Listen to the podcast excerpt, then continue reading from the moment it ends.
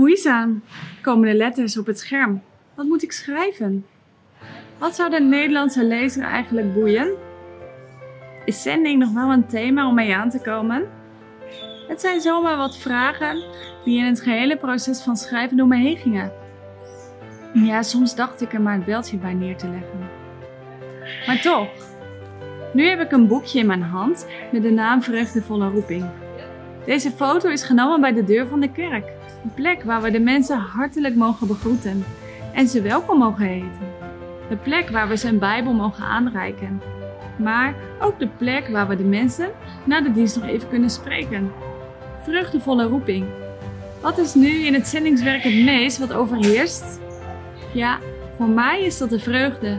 De vreugde om te mogen wonen in een ander land tussen mensen die nog nooit gehoord hebben van wie de Heer Jezus Christus is. En hoewel het echt niet altijd makkelijk is om je land, je familie en vrienden te verlaten, toch overstemt verreweg de vreugde het meest om aan de andere kant te wonen van de oceaan. Misschien vraag je je dan af wat dan die vreugde geeft. Wat de grootste vreugde geeft is om God te zien werken in de levens van de mensen.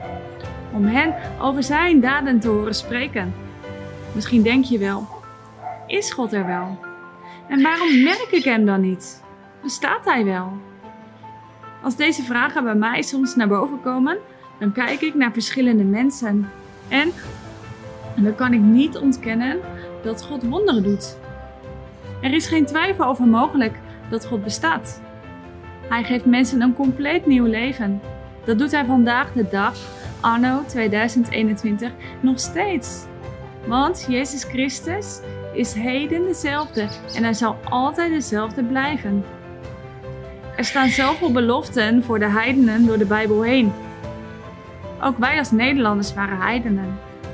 Het woord kwam in Nederland. Het woord kwam misschien wel in je eigen leven. God wil mensen gebruiken in zijn dienst. Hij wil dat de aarde vol wordt van zijn glorie en eer.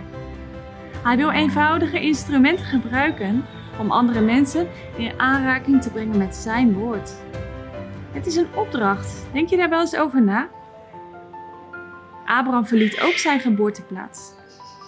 Hij wist zelfs niet waar hij heen ging, maar in vertrouwen ging hij samen met Sarah, in gehoorzaamheid. Ja, samen gingen zij. Ook Sarah was daarin gehoorzaam. Gehoorzaam aan God. Hoe is onze houding als vrouw? Bidden we voor onze gezinnen om uit te gaan? Bidden we voor bereidheid van onze mannen? Bereidheid van onze kinderen? Zijn we bereid om onze man te volgen? Omdat je de noodzaak ziet dat het evangelie verder moet de wereld in? Mijn boekje is geschreven om iets te delen van de vreugde wat het geeft om uit te gaan naar een andere plek. Denk je wel eens aan de onbereikte? Welk voorrecht heb jij dat je wel uit de Bijbel mag lezen? Hoe komen velen, velen tot de kennis van de Heere God?